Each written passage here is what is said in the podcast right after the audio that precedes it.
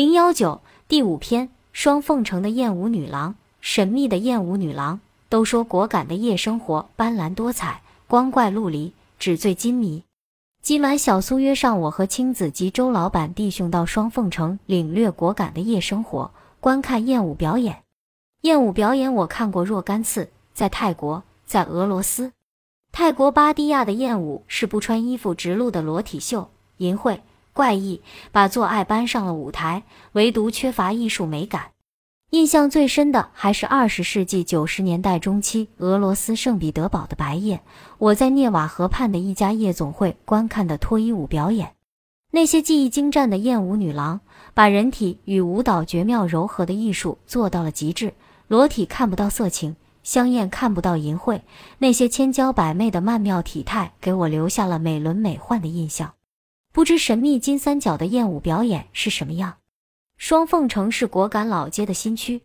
小苏带我们走进一条弯弯曲曲的巷子，影影绰绰的灯光林火样指引着我们。巷子尽头兀立一座颓败的建筑，沿露天水泥螺旋梯进入约二百平方米的大厅。一小舞台，几圈沙发，暗灯闪烁，四壁贴满艳俗的招贴画。偌大的房间空荡荡，不见一个人影。陈酒、烈烟、茴香散发着暧昧诡异。一个舔着大油肚的中年男人蹑手蹑脚摸进，他是这舞厅的老板，对小苏点头哈腰，殷勤招呼我们入座。看着露出肮脏海绵、残破不堪的沙发，大家极不情愿地坐下了。周大哥是建筑大老板，平常出入奢华娱乐场，对这简陋可疑场所的轻蔑异于形色。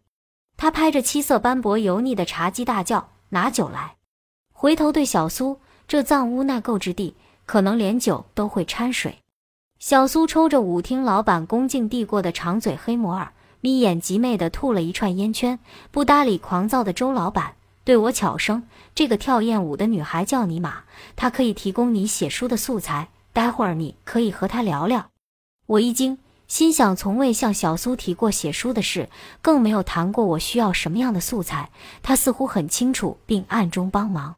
此次出行前，一位热心的朋友带我到昆明城郊一座香火很旺的寺庙烧香，并特意请远近闻名神机妙算的主持为我的金三角之行卜卦。主持闭着眼睛，将我儿时至今经历的几桩大事历历尽述，让我成服。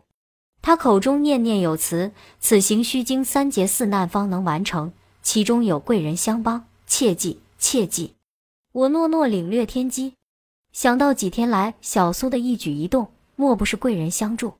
越想越像，面对眯眼抽烟狐妹子的小苏，倍感亲切。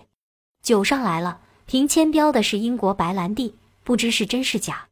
周老板和老六连冰块都不加，一仰脖子就是一杯。小苏为我和青子要了当地时兴的青柠椰浆淋上蜂蜜，一种很好吃的饮料。舞厅老板对我们说，这两天生意不好，没有客人。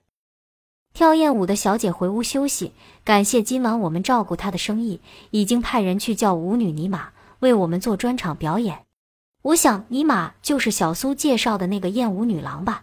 她是一个什么样的女人呢？